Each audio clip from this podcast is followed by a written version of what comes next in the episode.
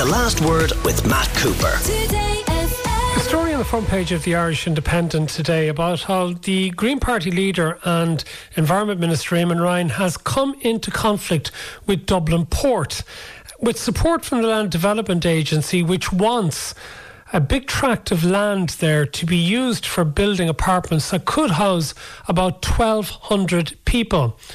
We're joined first by Janet Horner, Green Party councillor from Dublin North Inner City. Tell us about this particular piece of land and its current use, Janet.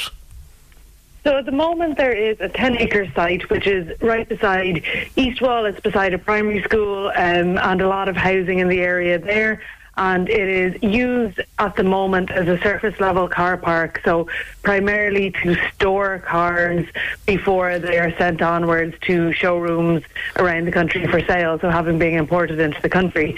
Um, so in light of the wider plans of the city, we like surface level car parks are really not a good and efficient use of land, and particularly when they are right beside housing and community uses as the rest of East Wall is being used for, and particularly when they have no, they're not contributing anything to the community themselves. So we like the, the a surface level car park for the, the, site is really just not a good or efficient use of that land, um, and in light particularly of our climate objectives um, and our community and housing objectives for the city as well at the moment. But Janet, these cars are coming into the country anywhere. They have to be processed via customs before they can be sent on to the various showrooms. Where else can the cars go? Yeah, I mean, I think there's a couple of things that are are options there. Um, so, I mean, firstly, like, you know, it, it is, I recognise for Dublin Port that it is a very convenient and useful site for them. So I, I wouldn't dispute from their point of view this is the most convenient use of the land. I would just argue that from the perspective of the city, this is not the most effective use of the land. And really, that's the perspective that we as politicians and I think as communities want to take.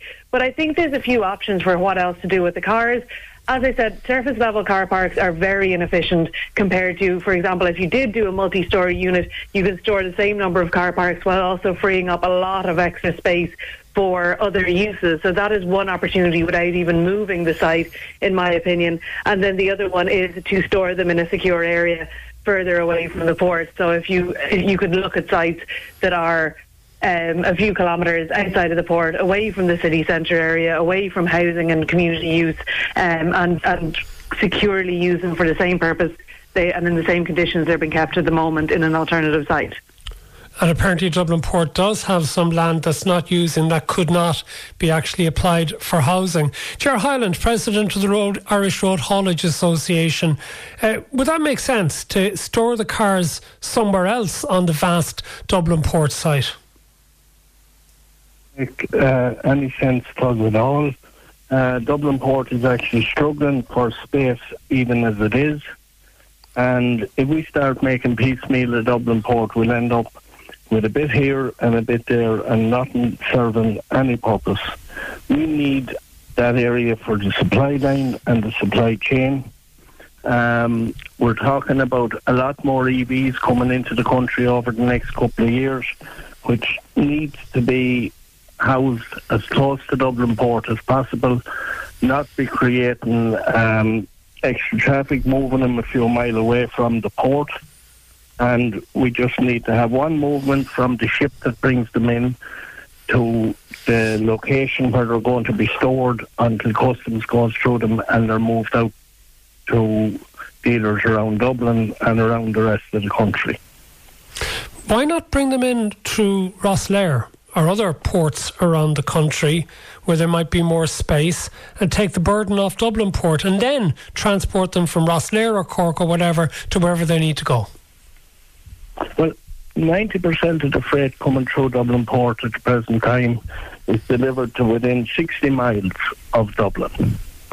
So if we start taking in cars in Rosslare and taking in cars in Cork, we have a lot more uh, carbon to get these cars uh, to their final destination. Surely, this is a small amount, and also we help towards helping out the housing issue in Dublin. Yeah, I I agree with you. There is a housing crisis in Dublin, but we also have we will also have a crisis in the port in Dublin in the next couple of years if if we start using um, some of our Dublin port for for building. But there's isn't there going to be a new port in Bremore up towards Drogheda as well that, that Johnny Ronan and others are going to develop as an alternative? Should we be looking to move things away from Dublin rather than increasing the volume of stuff coming through Dublin port and therefore going into Dublin city or going uh, through the tunnel onto the M50? We started talking about Bremore port back in 2006. We're now in 2023 and we're still talking about it. So yeah, but there's moves for it to happen now. Well, maybe so, but that's a long way down the road. And maybe when Bremore Port is up and running, then we will sit down and we'll talk about using some of the Dublin port land for houses. In the meantime, okay, to finish with you, Janet Horner. Of, okay, it's Janet Horner of the Green Party. Just to finish with you, this seems to be another example of the Land Development Agency failing to persuade an arm of the state to hand over land for housing. Why is it? Why is it that it seems all these state bodies, Dublin Port is a quasi-state body, are so reluctant to help deal with the housing crisis? Yeah, I mean, I can't, I, I, don't know whether I can answer that. I think that's maybe a question for Dublin Port. But I would say again that you know, and I think as, as Jerry outlined there, Dublin Port does serve a really important function, and their job is to figure out how best to optimise the use of the port for the city and for the country as a whole. And and as I said, I can see from their perspective why that site is very is handy. But I don't think that when we balance it off against a, a housing emergency situation and a housing crisis all around the country, and particularly acutely felt in Dublin, um, and and the kind of the the antisocial use of the land as it is at the moment to keep it as a surface level car park, I don't think that on balance that is the right use for the site. And I think that's our job to to try to persuade Dublin Port of that as well.